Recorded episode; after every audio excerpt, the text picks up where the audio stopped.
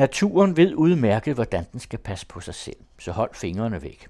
Drop naturpleje og direktiver, giv slip og lad stå til, og lad naturen overalt i verden igen blive vild og uforstyrret. Det er opskriften på at vende tilbagegangen i antallet af arter verden over, mener forsker og biolog Jens Christian Svending. Han er en del af en international gruppe forskere, der forsøger at overtale biologer og politikere til at hjælpe naturen ved at lade den forvilde. For i en vild natur klarer arterne sig bedre, end de gør i dag. Det er videnskabsjournalist Henrik Pretorius, der taler med Jens Christian Svending. Du lytter til Science Stories. Hvordan passer vi bedst på naturen? Det er der ikke altid enighed om. Overordnet kan man måske sige, at det er en god idé at bevare naturområder uforstyrret. Men i praksis er det svært med snart 8 milliarder mennesker på kloden og galopperende klimaforandringer mørende på os. Desuden er meget store naturområder allerede ændret fundamentalt af mennesker gennem årtusinder. Skal vi så bevare dem, som de er i dag, eller som de var for nylig, eller måske som de var for et par hundrede år siden, inden industrialiseringen, eller skal vi forsøge at genskabe noget af det, der var engang, før der overhovedet kom mennesker? Og skal det så ske ved, at vi udsætter eller bortskyder arter, eller pløjer og udplanter, eller afgræsser arealer, eller på anden måde regulerer arterne, eller er det bedre simpelthen at holde fingrene væk og lade naturen passe sig selv? Jens Christian Svending, du er centerleder ved Aarhus Universitet, og du er faktisk en del af en international gruppe, som i årvis har slået på tromme for det, I kalder rewilding, tror jeg nok. At man grundlæggende lader naturen passe sig selv.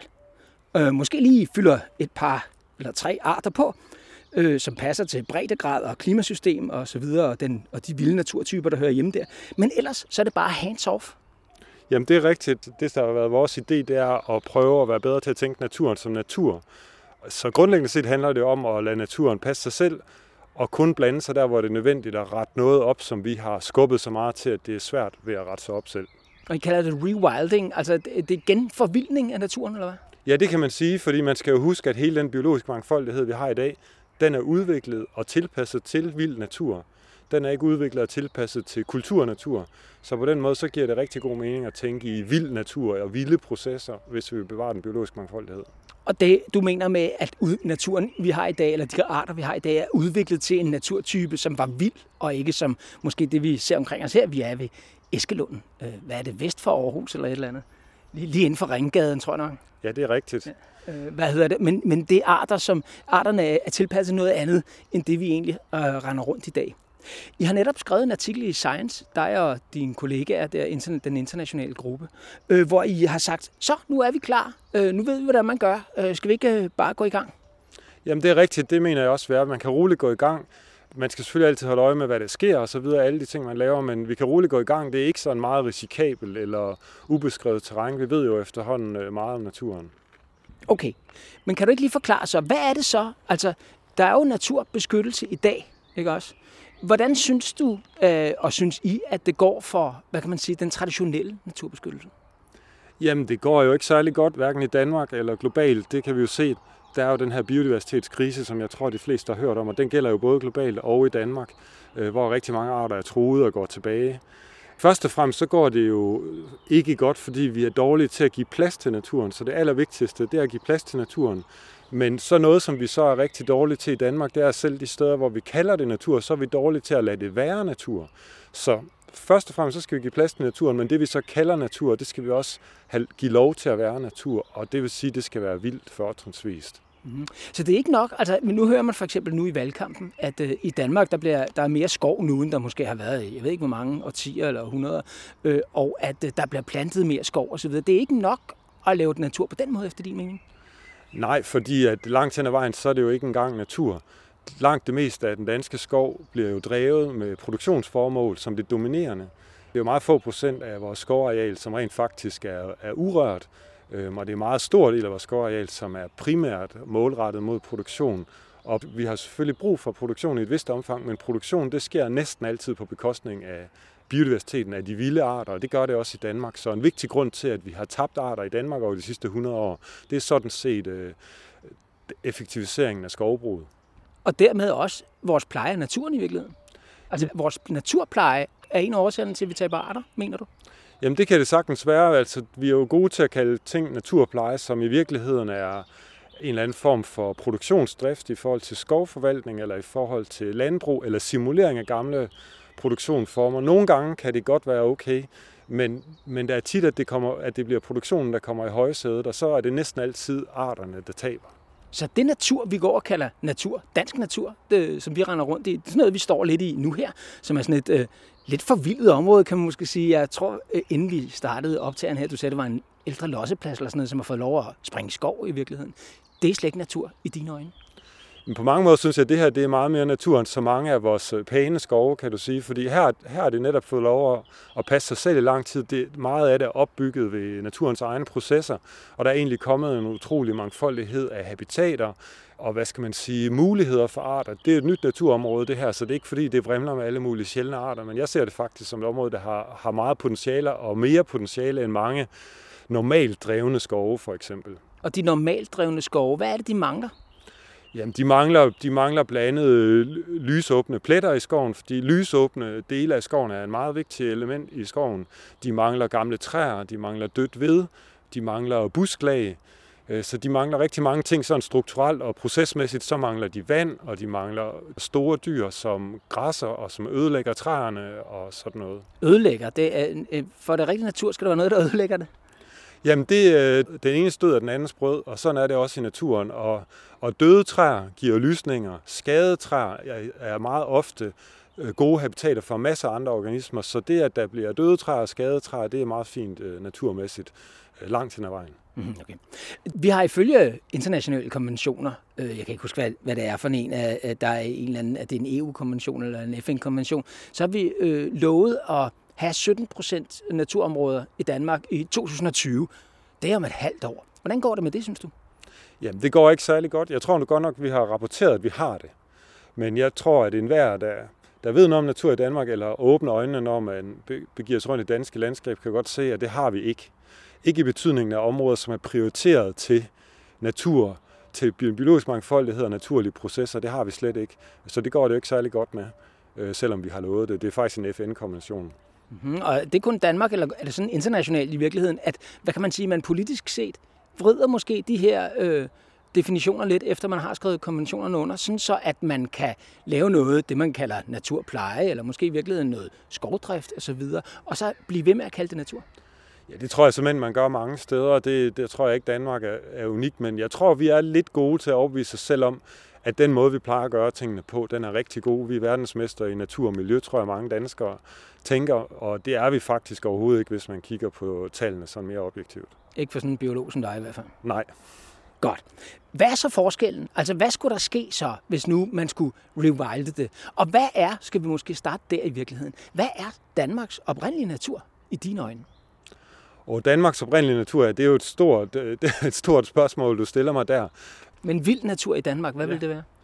Jamen vild natur, hvis det var den type natur, som hele vores biologiske mangfoldighed er udviklet i, og som ville være her, hvis der ikke havde været mennesker, der overhovedet blandede sig. Altså Danmark uden mennesker? Danmark uden mennesker nogensinde.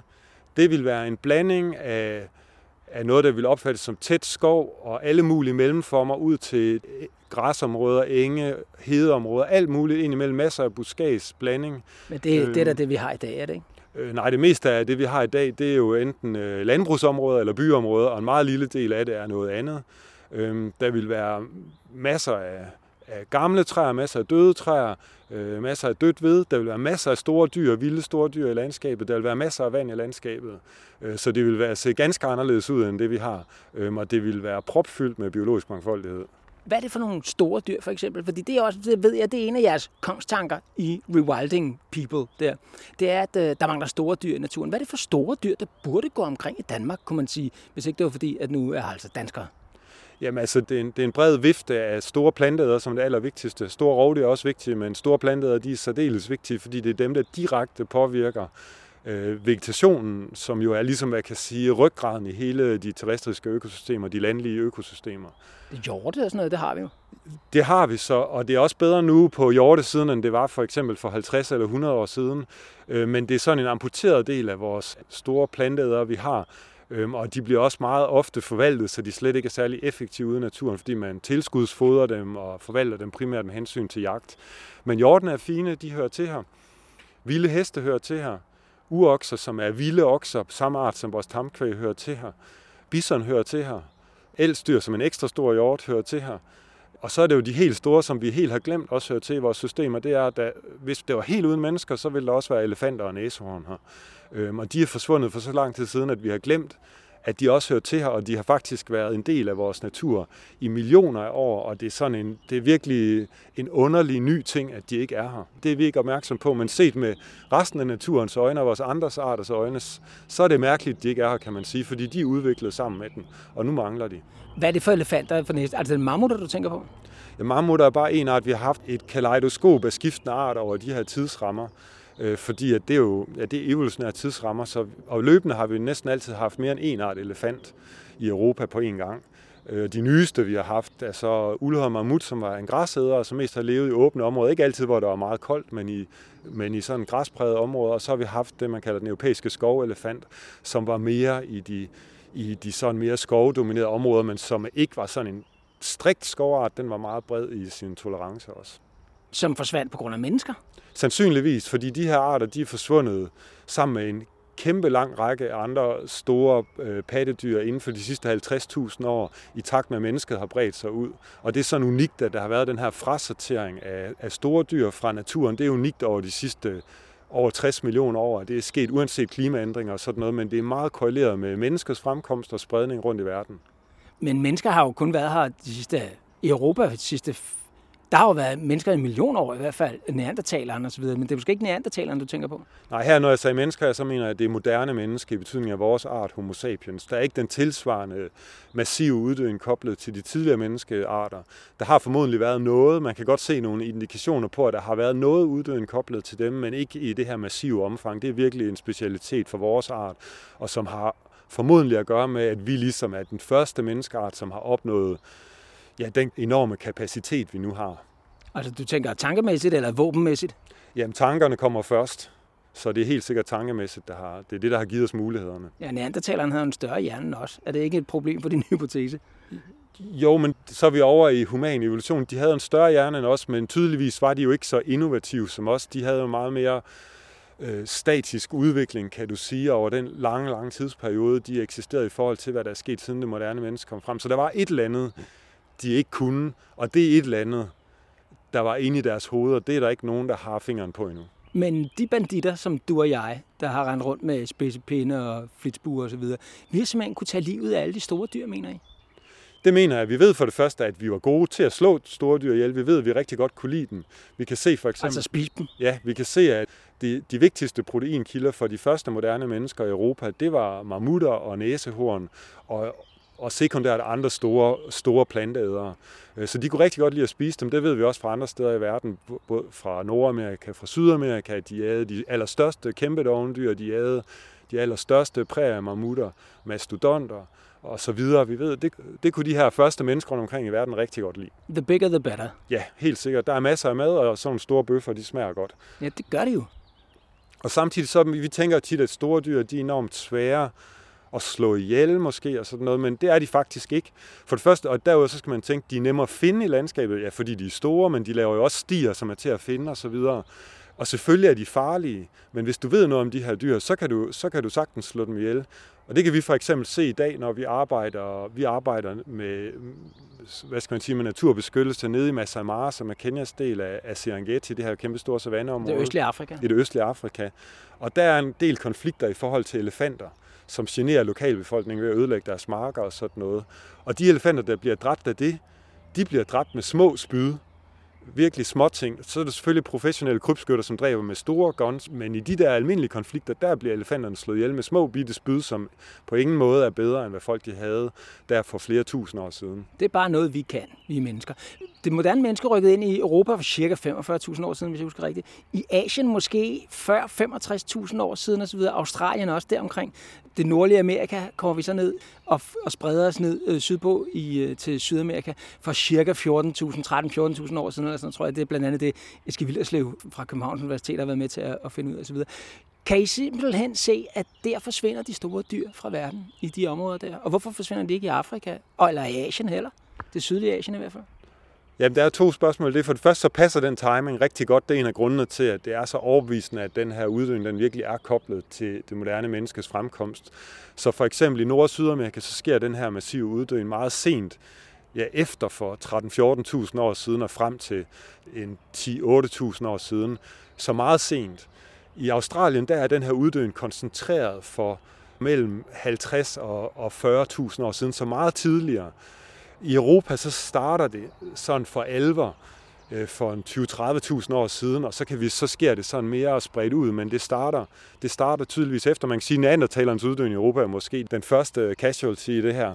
Så det passer rigtig godt rundt omkring i verden, når vi ser på det store mønster. Og det gør det så også, hvis du kigger til øer, store øer, Madagaskar og den slags øer, så er det også efter, at folk kommer til Japan. Det er efter, folk kommer der til, at det sker.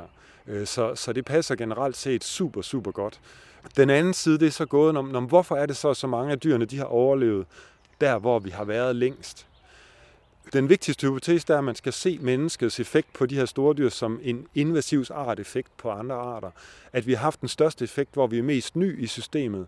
Dels fordi, at der, hvor vi er mest oprindelige, mest hjemmehørende, der har arterne på den ene side haft mere tid til at tilpasse sig til os, og sådan gradvist, ikke? fordi vi startede jo ikke med at kunne alt det samme som moderne mennesker, så der de ligesom stille og roligt kunne tilpasse sig, sig til os. Og de grupper, der var gode til det, de der kunne lave flere arter.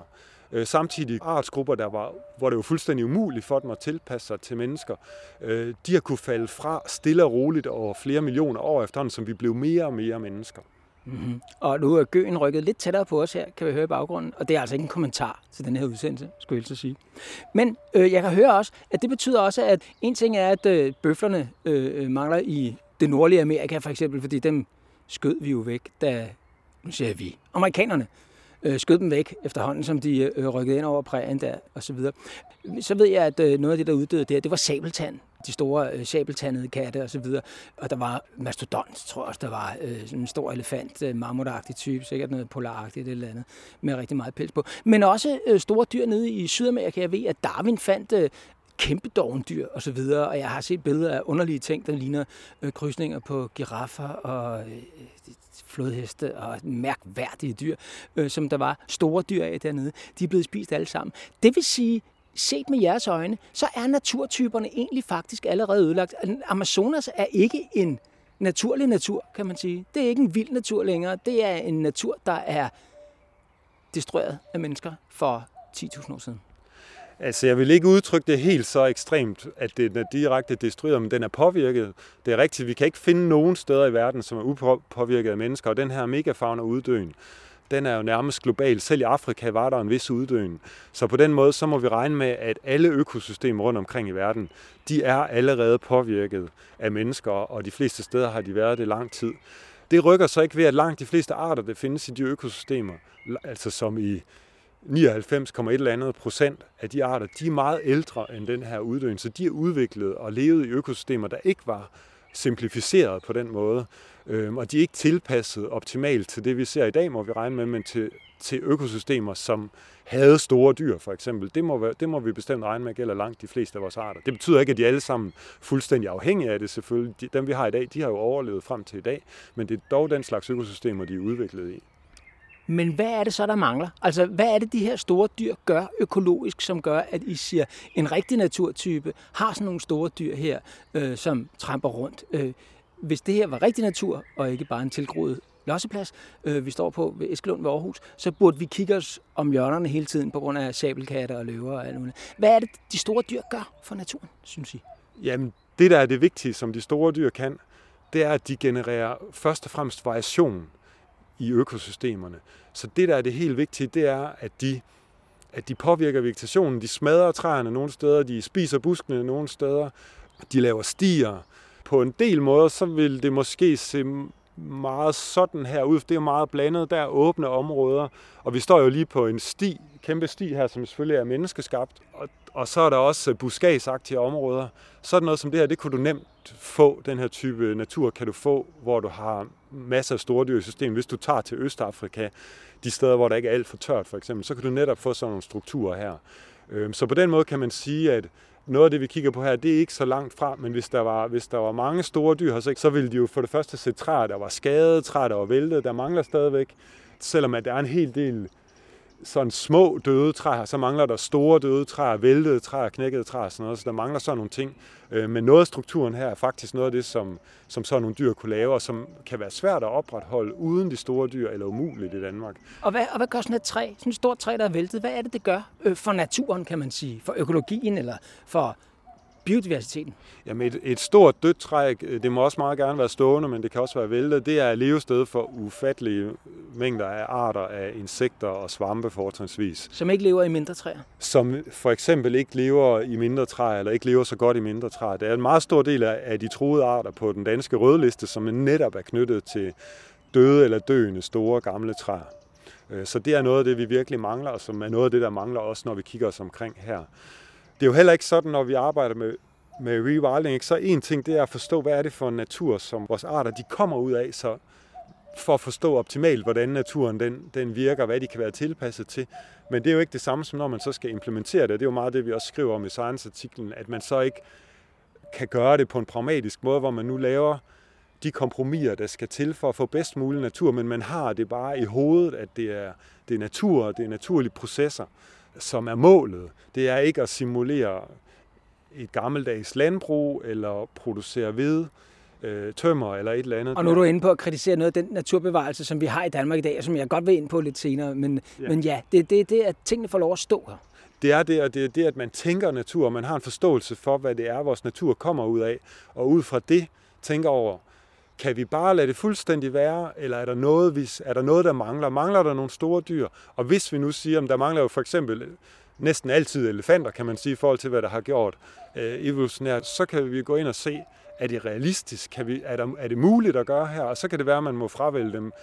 Ofte vil det jo være tilfældet, fordi det ikke er muligt at få igennem. Der er måske ikke plads nok, der er ikke villighed. Det skal uden for ringgaden. Der er, der, det skal uden for ringgaden, der er ikke samfundsmæssig villighed til det. Men det er jo ikke fordi, der ikke det ikke ville være godt med, med elefanter i vores natur her. Det er, det er fordi, man er nødt til at lave nogle kompromiser senere, for at få tingene udført, kan man sige. Og det er også okay at tage det i to øh, etapper. Og i den sidste ende, så lever vi jo demokrati, og jeg går ind for, at vi gennemfører de ting, som vi kan blive enige om. Ja. Hvad med sådan en væltet træ, det er vel ikke det eneste, øh, som store dyr har af funktioner i en økologi? Nej, det er det ikke. Altså, det, det, det vigtigste, vil jeg sige, det er deres påvirkning af vegetationen. Og der kan man sige, det er, at de rigtig store dyr, de kan påvirke de rigtig store planter.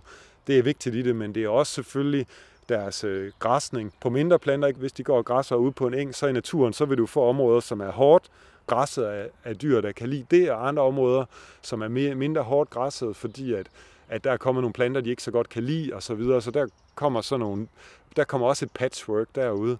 Men udover det, så er de selvfølgelig vigtige ved deres øh, evne til at sprede andre organismer. Der er en sammenhæng mellem kropsstørrelse og mobilitet, og hvor store arealer man sådan bruger på daglig basis. Og det gør, at store dyr de er gode spredere, fordi de bevæger sig mere rundt. Store dyr, de, hvis det er store planter, vi snakker om i særdeleshed, så æder de også større mængder af vegetation. Og de kan også indtage for eksempel større frø og den slags, som de kan sprede. Så der er også en masse spredning koblet til store dyr, som er vigtigt. Så de flytter arterne rundt i det område, de træsker omkring i, og, så, og så lægger de gødning og frø og hvad skal jeg, øh, alle mulige mærkelige steder. Lige præcis, så de flytter, så de flytter arter rundt, de flytter næringsstoffer rundt, som du også siger.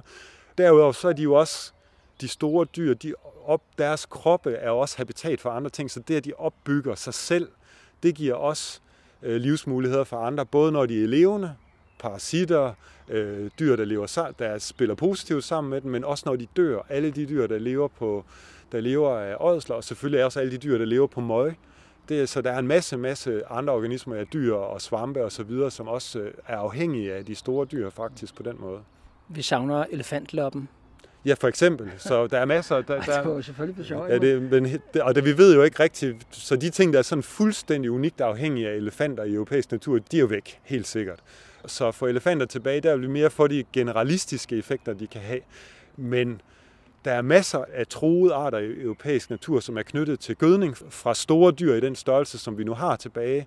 Okser, heste og, og så videre, som er knyttet til, til ådsler. Det er jo ikke så mange år siden, at man genopdagede, hvad man troede var verdens, øh, på det tidspunkt i hvert fald, eneste identificerede uddøde flue som man så genopdagede nede i Spanien. Der var kun nogle få fund af den fra Mellem-Europa fra 1800-tallet, øh, og så genopdagede man den i Spanien. Og den er jo meget, øh, hvad skal man sige, sigende tilpasset til at leve på ådsler fra gamle, gamle ådsler fra store planteæder og hjorte og den slags. Og dem har vi bare ikke ret mange af i vores landskab, fordi vi er meget dårlige til at tillade ådsler i, i det meget hygiejniske danske landskab, og også mange de fleste andre steder i Vesteuropa. Og det er rigtig dårligt for, for en stor del af den biologiske mangfoldighed også. Men det, I skriver i jeres science-artikel også, det er også sådan noget som, at øh, områder skal have lov at blive oversvømmet helt naturligt igen. Der bor folk rundt omkring. Og endnu værre måske, øh, I går ind for skovbrand. Jamen, det er rigtigt både øh, oversvømmelser og et hele taget, hvad skal man sige, naturlig hydrologi, som man siger, naturlige vandforhold og skovbrænde, de altså har en positiv rolle at spille ud i naturen, også i forhold til, at, altså det er naturlige faktorer, som også har været i vores økosystemer, og i de her evolutionære tidsrammer, som masser af arter er knyttet til, og som under normale forhold kan generere variation i naturen, som er altså i miljøforholdene, som er det, der giver, hvad skal man sige, nicherum til masser af arter. Så på den måde de er også vigtige på, på samme, hvad skal man sige, niveau, man komplementært til de store dyr. Øhm, og i alle de her tilfælde, ikke, så er det klart, at de her naturlige processer, der er jo en grund til, at vi har kontrolleret dem øh, i vores landskab. Det er, fordi de kan være besværlige. Ja, det må man øh, sige. Altså oversvømmelse og ildbrand, det er besværligt. Det er nemlig besværligt, og det er store dyr også, der kommer ud på marken og æder og, og så videre. Så det vi siger, det er jo ikke, at hele verden skal laves til vild natur, og vi skal leve som øh, stammefolk igen.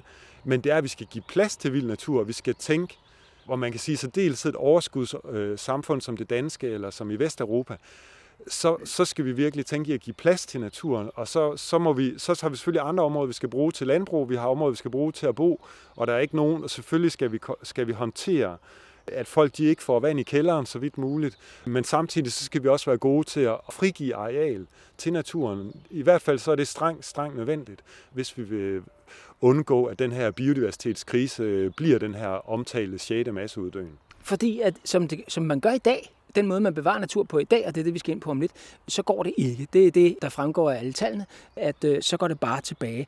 Hvad er det, vi skal lige høre først inden, som jeres metode gør for naturen, som er så meget bedre end det, man ellers gør? Hvad er det for noget? Er det en større robusthed, en større mangfoldighed? Hvad er det, man hvad er det, man får med ved at lade naturen passe sig selv på den her måde og udnytte, hvad kan man sige, de egne mekanismer, der er i. For eksempel, at hvis der rente elstyr rundt her, hvor vi står.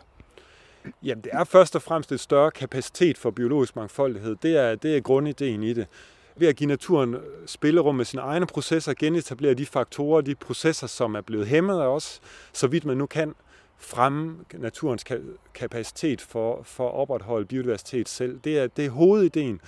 Der er så øh, spændende tanker om, at hvis du har artsrige økosystemer, at de så er mere robuste over for forstyrrelser, stresspåvirkninger.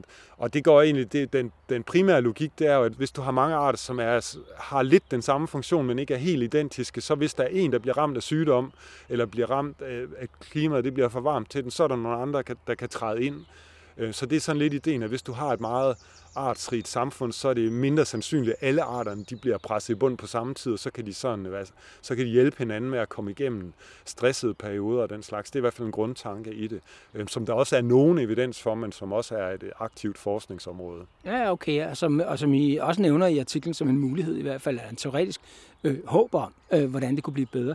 Der er noget med her, at, at du mener ikke, at natur nødvendigvis er noget noget statisk. Altså, øh, som det er i dag med naturpleje, så prøver man jo tit for eksempel at, at holde nogle områder græsset. Altså en del af den måde, vi laver naturpleje på, det er for eksempel at sætte øh, kvæg ud et eller andet sted, øh, og så går de og græsser lidt, og så hjælper man nogle arter, nogle bestemte planter, der gror mellem græsset, og en masse insekter, som måske, som man synes hører med til det danske landskab, og viben, og hvad ved jeg, og storken måske også, øh, selvom det måske ikke går så godt med at hjælpe den. Øh. Men altså, men det mener du ikke. En natur, det, skal, det er noget, der ændrer sig hele tiden. Hvis vi kom her om 100 år, skulle det se anderledes ud. Ja, sådan er naturen. Altså, der, der er ikke noget, hvis vi, hvis vi interesserer os for, hvordan øh, virkelig natur virker, både hvor vi bedst muligt kan se det i dag, og hvis vi kigger på de data, vi har fra fortidens økosystemer, ja, så kan vi se, at naturen den er meget dynamisk, og der sker ændringer løbende på alle mulige tidsskalaer. Så det er, det er naturligt, at tingene de ændrer sig løbende. Når det er sagt, så, så er det selvfølgelig det er klart, at når vi har meget lidt natur i vores samfund meget lidt plads til vores natur. Øh, så har vi, så har vi bestande af nogle arter, som der er en, der er en bestand et eller andet sted, som er meget sårbar osv. Så, videre. så kan det godt give mening som en nødløsning i en overgang at, at gøre en indsats for at bevare de her truede arter, truede økosystemer. Men det er, ikke en, det er for det første ikke særlig naturligt, sådan principielt set kan man sige, men det er også virkelig en nødløsning. Det er jo ikke sådan noget, at man kan tænke, at så vil de arter, der er presset på den måde, at de, dem vil vi kunne bevare på den måde øh, i hundredvis af år. Det er en nødløsning for at sørge for, at de ikke uddør her og nu, og så skal vi tænke i, hvordan vi kan få lavet mere plads og få lavet de processer, som har gjort, at de her arter kunne leve, fordi alle de her arter har jo kunnet klare sig selv før i tiden. Så den måde, man gør det i dag på, hvor man langt hen ad vejen forsøger at bevare nogle naturtyper, det er i virkeligheden slet ikke særlig naturligt at bevare en naturtype. I virkeligheden, så skal man lade naturtyper gå til, og nye opstå, og det hele stå og, og veksle. Det kun, kan kun være en nødløsning, sådan som vi gør det. Men det er den officielle måde, vi gør det på, er det ikke? Jo, det er det. Jeg ser det virkelig som nødløsning, og det er helt sikkert ikke særlig naturligt. Det kan man sætte to streger under. Der er flere grunde til det. En grund, det er forvaltningsmæssigt, så er det jo meget nemmere at sige, her skal være det, der skal være det, og så sørger vi for, at det bliver ved med at være sådan der, vi kan tjekke, at det er, er sådan der, og det er sådan på det, det andet sted. Og nu er det Naturstyrelsen og sådan noget, vi snakker om, deres ja. måde at forvalte dansk natur på. Det er det selvfølgelig, og det er også sådan i et vist omfang, at vores øh, lovgivning på national og EU-plan er lavet. Nogle gange tror jeg, at vi gør det mere, end vi egentlig er bundet til af lovgivning. Nogle gange er vi gode til at gøre det mere statisk, end vi egentlig er nødt til. Men det er, at der har været nogle tanker, som er røget ind i lovgivningen, som handler om at holde styr på tingene og sørge for, at man ikke, ikke bare giver los til at ødelægge tingene selvfølgelig. Og så er det selvfølgelig det, at hvis det så er besluttet, så er der også nogen, der kan blive man er nødt til at gøre det, som reglerne nu er, eksisterer der også i det. Men så tror jeg også, der er det i det, at vi er gode til at snyde os selv om, hvordan naturens dynamik er at tænke, at det er stabil og harmoni og sådan noget. Det er jo sådan nogle ord, som, rigtig, som er ligesom indgroet i vores tanker omkring naturen, men som ikke er særlig velunderbygget, hvis vi går ud og kigger sådan naturvidenskabeligt på, hvordan naturen virker. Og som jeg tror på den ene side kommer ud af, af nogle, øh, hvad skal man sige, nogle filosofiske, ideologiske tanker omkring øh, natur og måske religiøse tanker, og er, det det, er det de gamle romantiske tanker tilbage? Det danske landskab og engen og heden og alt det, vi har hørt om? Jamen det er det der. Det er jo ikke kun i Danmark, at man har haft de her tanker om øh, natur som harmoni og balance og, og stabilitet. Men det er i virkeligheden kulturlandskaber i virkeligheden, fordi det er rester efter landbrug, der er mislykket, eller det er områder, der har været græsset meget hårdt osv. Øh, og mens jeg lige, øh, der, du har en larve, der kravler rundt, den kravler rundt det kan godt, vi ikke laver fjernsyn. Den kravler rundt i kanten af din trøje op ved halsen. Og den er deroppe på skulderen, ja. Og du kan sikkert identificere den. Nu, gør du, nu er du flink ved den. Jeg prøver. Du prøver, ja, fordi den... Øh, ja, det er et eller andet. Nå, den, den, har, den har bidt sig fast i sin trøje. Yeah. Sådan, øh, vi slapper af med naturen. Ja, så hvad hedder det? Så det er, det er i virkeligheden kulturlandskab og meget af det, vi prøver at bevare. Det er det i høj grad. Jeg kan huske øh, for, for år tilbage, der beskæftigede jeg mig med en meget interessant sag, som illustrerer det. Det var omkring et egekrat, et bestemt egekrat, hvor der var meget debat om, hvordan det skulle forvaltes. Så i det tilfælde, der havde man så tilfældigvis øh, pollendata fra området, hvor man kunne rekonstruere, hvordan, hvordan det havde udviklet sig over de sidste øh, godt og vel 1000 år. Og der kunne man se, at det der egekrat, som man forsøgte at bevare som det her faktisk artsfattige med hensyn til træer, egekrat, at det var faktisk udviklet fra en mere artsrig blandet skov via en episode af overudnyttelse og en episode af regeneration af ege derefter. Så det havde ikke en dybere historik end den her ene, ene episode af overudnyttelse plus øh, nogle egetræer, der kom igen bagefter. Og så prøvede man at fastholde det billede. Og det er sådan i virkeligheden ret meget, at den her danske natur er, fordi at, og det kan vi se, fordi der går ikke elefanter og næshår rundt omkring os øh, her. Jamen det er det. Man skal også huske at tænke, der er også en grund, som er, at den menneskelige tidsskala, den er ikke øh, særlig godt alignet til naturens tidsskala tit, så vi lever kort. Og vi, vi er tilbøjelige til at tænke, at tingene de skal være, som, som vi nu kan huske, at de har været på en eller anden tidsskala af 10 år, eller måske tilbage til vores barndom, hvis vi tænker rigtig langt tilbage. Men naturens dynamikker, de foregår jo ofte på langt større skala. Så noget, vi tænker som noget, der altid har været der, det har måske kun været der i 50 år. Men for os så vil det føles, som om det altid har været der. Så vi er gode til at snyde os selv omkring, at naturen er meget mere stabil, end, end den egentlig er. Og nu mener I, at det må være på tide at lave et skifte i den her måde at lave naturpleje, også herhjemme. Nu har vi jo et helt, øh, hvad kan man sige, oh, skal man sige, man er grimt over et byråkrati af biologer, der øh, sidder og forvalter dansk natur måske, og plejer den, og har jobs, og øh, har, gør, som de altid har gjort osv. Øh, mærker I noget modstand, når I kommer med de her former for idéer, hvor I siger dybest set, at øh, kan I så lade det være? Slip.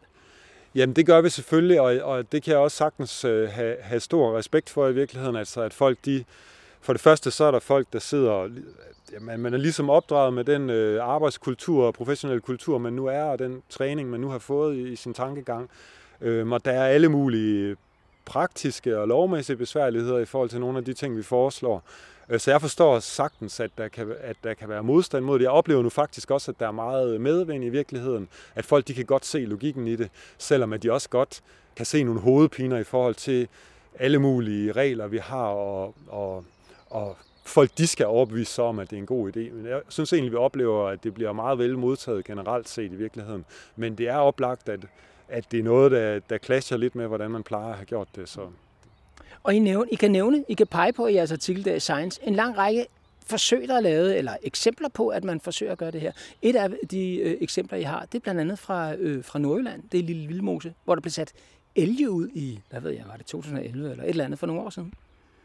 Ja, jeg synes, det er et meget fint eksempel, ikke? at man, man har resterne af den her øh, høje mose deroppe, som man kan sige, øh, man så har forvaltet mere håndholdt i, ma- i, i mange år, fordi at den blandt andet på grund af ændringer i vandforholdene, så den er blevet mere tør og sådan noget, så indvandrer der masser af birketræer, som faktisk også bidrager til at udtørre mosen og sådan noget.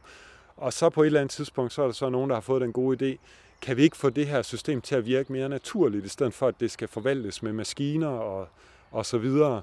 Men hvad har sat den ændring i gang deroppe? øh, altså siden det er blevet mere tør? Er det fordi, vi begyndte at grave og dræne osv.? Ja, lige præcis. Ikke? Det er jo fordi, man har, har gravet tørv, man har drænet for at kunne dyrke kartofler og alt muligt andet omkring der. Ikke? Så, så området det er blevet enormt påvirket, og det er jo kun en rest af, af området, der er tilbage. Og når man så forlader det, så rykker der så birk ind og gør det værre? Lige præcis. Men det er, jo, er det ikke bare forvildning? Jo, det er det jo hen ad vejen, men det er jo der, vi så peger på, at man kan prøve at se på, at mangler der nogle ting i systemet, for at det fungerer bedst muligt så det har, har hvad kan man sige, kapacitet til flest mulige arter.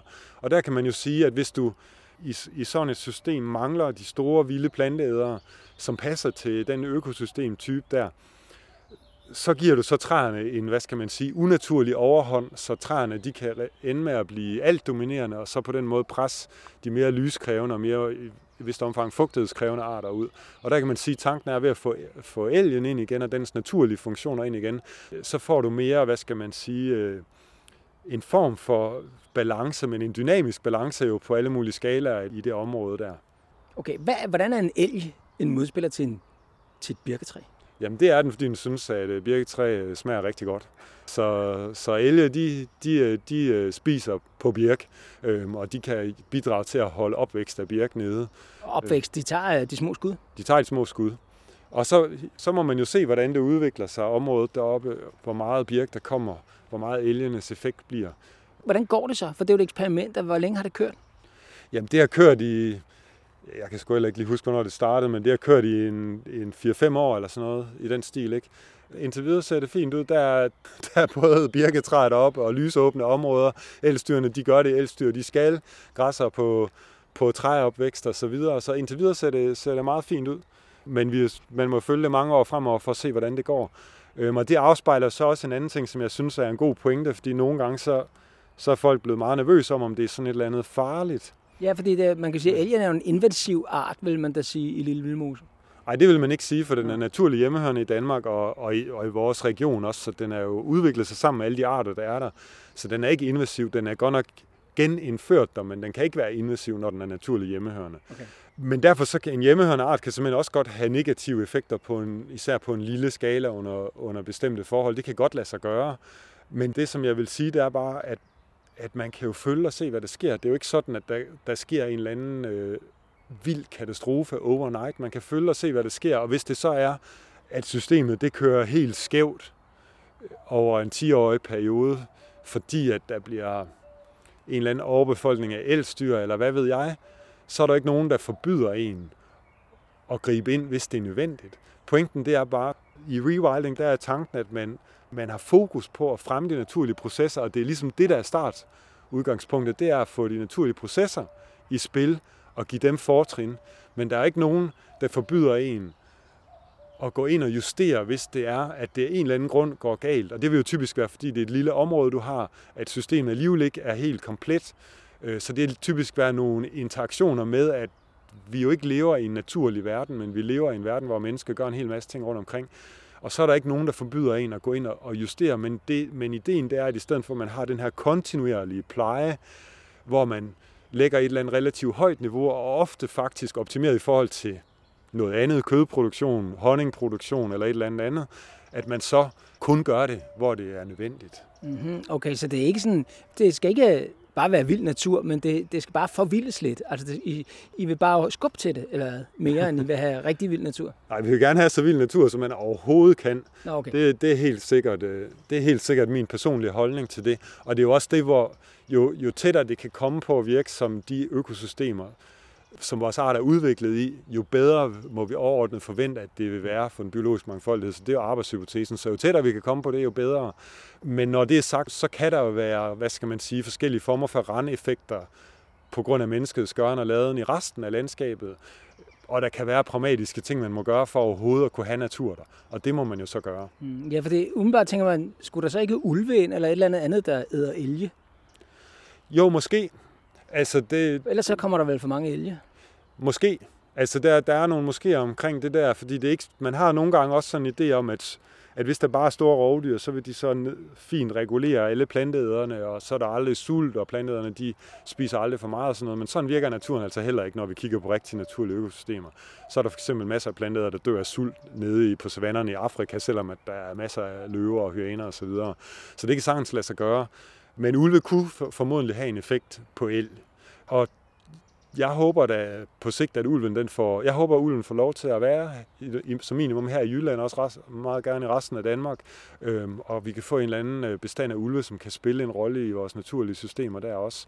Øhm, det vil bare være fint. Mm, ja, fordi man kan godt høre, at du mener jo nok også, at vildsvinene skal bare have lov at komme hertil, og alle de der ting, som man ellers hører som debat, hvorvidt der skal have lov at løbe ulve og vildsvin, og skal være bæver og så videre i Danmark. Jamen, jeg mener det i hvert fald, hvis du, hvis du spørger mig om, hvad der vil være godt for vores natur betydning er at fremme dens evne til at opretholde biologisk mangfoldighed via alle de her naturlige processer, så, så vil vi gerne have de dyr tilbage. Det kan der ikke være nogen tvivl om. Øhm, så er det jo en samfundsbeslutning, om man synes, at ulemperne de er for store i forhold til fordelene. Jeg mener, i forhold til både ulv og vildsvin, så, er, hvis, så kan vi jo kigge på civiliserede lande i vores nabolag, som sagtens skal have dem. Og det er sådan lidt en dårlig undskyldning at sige, at vi ikke kan, når vi ser på dem. Men det er jo min personlige holdning mere som borger. Og I, så I mener, vi er parat nu. Nu kan vi godt gå i gang med at forvilde Danmark. Hvad skal der så til, og hvor, hvor, hvor meget af Danmark øh, skal vi have forvildet her? Der er 17 procent øh, natur, vi har skrevet under på i virkeligheden. At hvis man tager de naturområder, der er i dag, eller det man kalder naturområder i dag, og lad, skal de så alle sammen forvildes, kan man sige på en eller anden måde?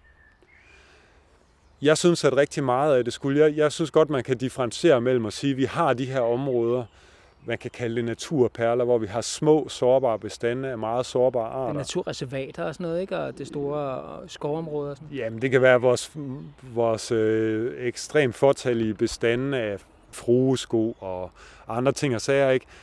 at de der meget sårbare arter og meget specielle lokaliteter, der vil jeg, jeg, jeg vil anbefale, at man faktisk kigger på dem med rewilding tankegang, tænker naturlige processer, tænker, hvad er det, de her arter har behov for, hvad skulle der egentlig til af naturlige processer, for at de kan trives.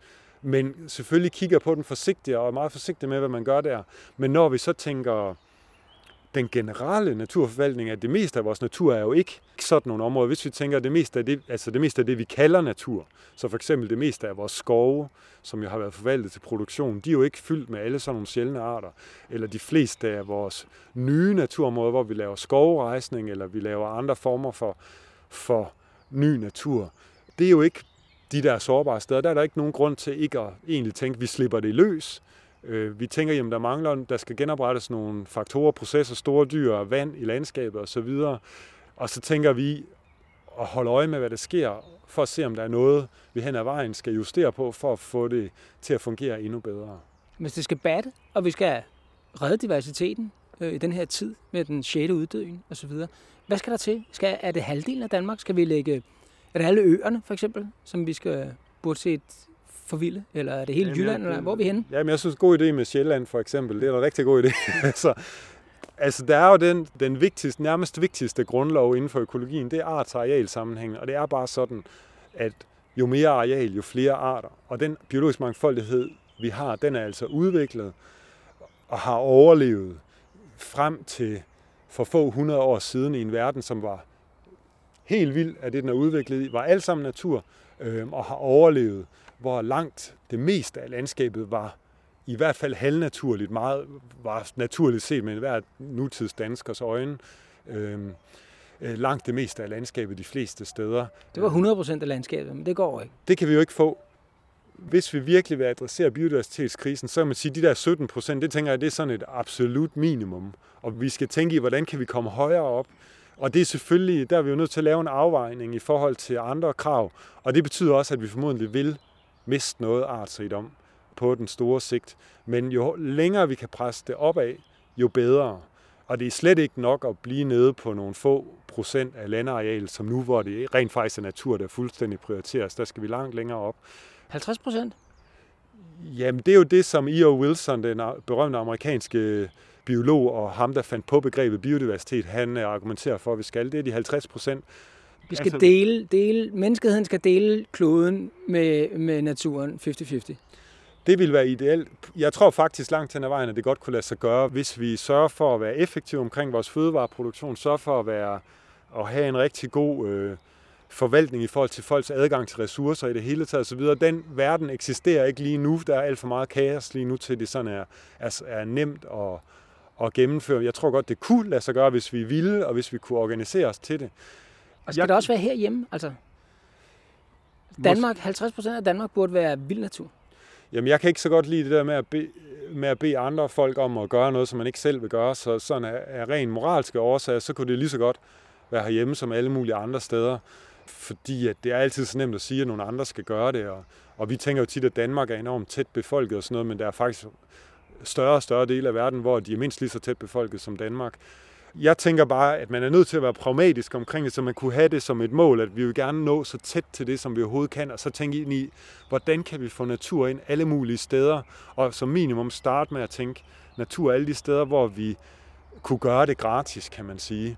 Så der er masser af forvaltning af grønne arealer i vores byområder, langs med vejene, øh, marginaljord, som får tilskud til dyrkning, øh, uden det reelt, rationelt set giver mening, hvis det ikke var for tilskuden osv., som vi kunne tage ud af produktion. Så der er, der er en masse områder, hvor vi kunne tage dem ud af produktion og prioritere til natur, uden at det grundlæggende set ville have en omkostning i re- reelt set.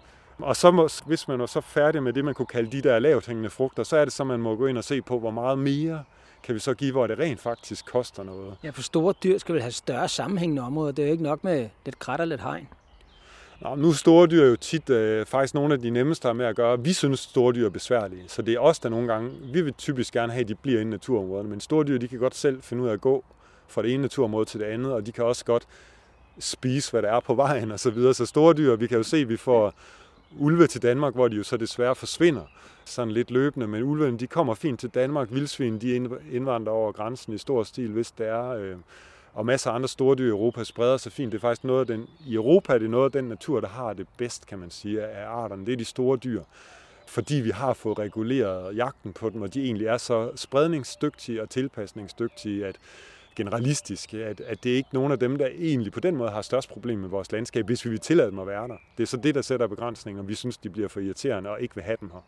Øh, og der har vi jo nogen, nogen danskere har en meget lav tolerance tærskel i forhold til det. Mm. Øhm, og, og hvis det er det, så, så kan vi også hurtigt udrydde dem igen. Mm. Og jeg tænker, at vi er nødt til at have sådan en uh, nuanceret, fleksibel tilgang, hvis der skal være plads til i særdeleshed de her store, besværlige dyr i vores fremtidige verden, hvor der er masser af mennesker de fleste steder. Ja, 12,5 milliarder eller sådan noget, tror jeg, jeg så her, øh, regner man med, inden det vender, måske om 100 år øh, befolkningstilvæksten på jorden osv. Men nogle af de her store dyr, de er jo far, altså ulve tager jo får, for eksempel, eller de, du, du kalder det bare, at de laver lidt ballade, eller nu ved jeg ikke, hvad det er, de laver ulykker, eller hvad de gør.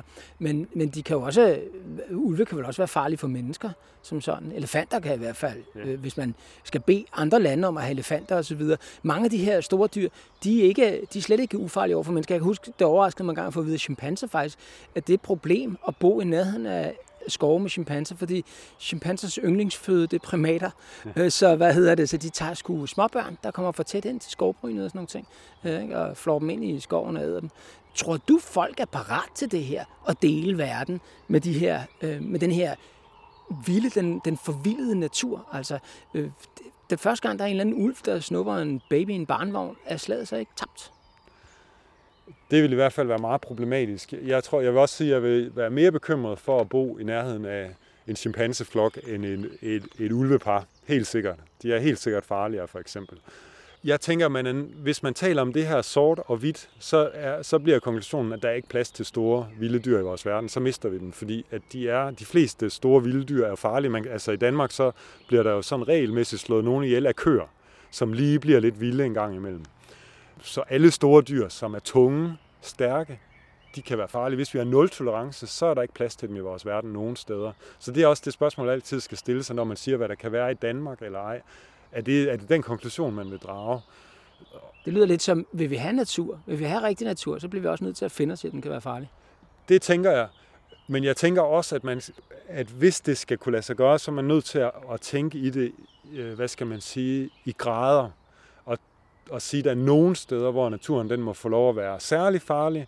Der er andre steder, hvor det er lidt mindre risici, vi vil acceptere. Så det, at det er gradienter i forhold til, hvor mange folk der er, hvem det er, der har valgt at bosætte sig, hvad er det for nogle grunde, der er til, at man har valgt at bosætte sig der osv.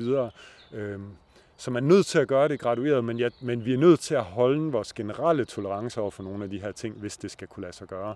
Og det gælder for de, for de store dyr, men det gælder også for sådan noget som gamle træer, hvor vi jo i Danmark har et begreb omkring risikotræer, der gør, at man er meget tilbøjelig til at fælde gamle træer lige når de begynder at blive gode for biodiversiteten, fordi man er bange for, at de falder ned og rammer nogen. Og der tænker jeg også, der er vi også nødt til at være virkelig skarpe på, at det her, er det her ud til en stor befærdet vej? Ja, så okay. Hvis det er inde i skoven, så må det høre med til det, at du går en skovtur, at der kan også vælte træ. Man kan få et 300 år gammelt træ ud. Jamen altså, nu har jeg jo så arbejdet i flere år i Amazonas. Der var ikke nogen, der havde luet risikotræer vel. Man må kigge sig lidt for. Man kan lade være med at gå ud i skoven, når det stormer og regner. Det er også lidt at tage, tage ansvar for eget liv. Det er også det der med, at hvis der er et barn, der falder ned af et klatretræ op i skolen, om så skal alle træerne ned, eller børnene må ikke klatre i træer mere. Selvfølgelig kan det være farligt, men jeg går mere ind for, at man lærer at begå sig og forstå naturen og håndtere de farer, der er, end at sige, at der må ikke være farligt. Fordi verden bliver enormt kedelig, hvis der i sådan fuldstændig ingen fare må være. Øh, til gengæld, hvis vi kan tillade, hvad skal man sige, mere rimelige niveauer af farlighed ude i naturen, såsom risikotræer, undtagen de mest befærdede steder og sådan noget, så kan vi få en meget mere rig natur og meget mere rigt liv øh, selv. Det kan ikke nytte noget, vi skal være så sarte. Men det gælder også skovbrand, så. Skal vi øh, tillade danske skove og hvis gribskov stikker i brand øh, sådan en tør sommer, så øh, skal vi lade den være? Langt hen ad vejen, ja det er selvfølgelig, det har de samme udfordringer, som det, det kan have med de store dyr, at hvis vi har meget lille plads, så kan der blive nogle konflikter, ikke? At det rammer noget sårbar natur, som bare ikke har plads nok. Så det kan være, der kan også der være grund til at, at gribe ind over for særlig sårbar natur, som er, er så pladsbegrænset, at det er for ærgerligt at tabe det på grund af en naturlig proces, som ellers ville være fin. Men igen, vi skal vurdere det steder, hvor at det ikke er på spil, jamen så er det da fint at, at lade brændende spille i det omfang, at vi ligesom igen kontrollerer, at det ikke kommer ud og bliver for stor et problem for det omgivende samfund. Det er vi jo igen nødt til at lave den afvejning. Men, men det skal ikke være nul tolerance, og det er ikke nogen grund til at tale sætte en naturbrand som en katastrofe. Brænde er fint ude i naturen. Øh, de, de genererer variation. Øh, selvfølgelig kan de jo få et omfang, så de er katastrofale, i hvert fald for mennesker, og hvis det er, at naturen i øvrigt er begrænset, kan det også være ærgerligt for den. Så det, så, men vi skal bare ikke tænke på dem som per definition problematiske. Tror du, den danske befolkning, eller verdens befolkning som sådan, er parat til det her? Til at tage naturen på ikke kun godt, men også ondt? Jamen, nogle steder er man jo, og, og man kan sige, at der, der, kan, der er også fordele ved det, for eksempel, fordi man har jo lært i, for eksempel i det vestlige Nordamerika, der havde man jo, der har man de her meget udbredte nåleskove, øh, og der har man faktisk i, i over 50 år haft sådan nul tolerance over for ildebrand. Og det har så gjort, at der i mange af de her skove er opbygget en masse dødt plantemateriale, og så når branden kommer, så går den helt amok. Og der har man jo så begyndt at lære, at det er bedre at tillade de her naturlige småbrænde, som rydder lidt op i systemet. Det samme vil plantet i sådan et system i øvrigt også gøre bidrag til, at der bliver mindre død biomasse opbygget, så gør, at brændene vil blive mere, mindre skala typisk. Så nogle af de her naturlige processer, de kan også hjælpe til at undgå de der katastrofer, som, som vi helst ikke vil have. Øhm, og det samme jo mere vild natur i de lavere dele af vores landskab kan bidrage til at sikre byerne mod oversvømmelser osv. Så, videre. så der er sådan nogle, det er ikke kun problemer, der er også løsninger i det her. Men selvfølgelig så er der også øh, altså vilde processer, naturlige processer, er jo i et vist omfang ustyret. Det er jo det, det går ud på. Øh, så derfor så kan de også gøre ting, vi ikke lige havde tænkt, og det kan være ærgerligt nogle gange. Men det er vejen frem, og det haster. Det tænker jeg, vi er jo i den her biodiversitetskrise, så den, den haster det med at forvente, og, og vores biodiversitet er udviklet med naturlige processer, så jeg tænker, det er en meget vigtig del af løsningen. At tænke natur, tænke naturlige processer i vores naturområder.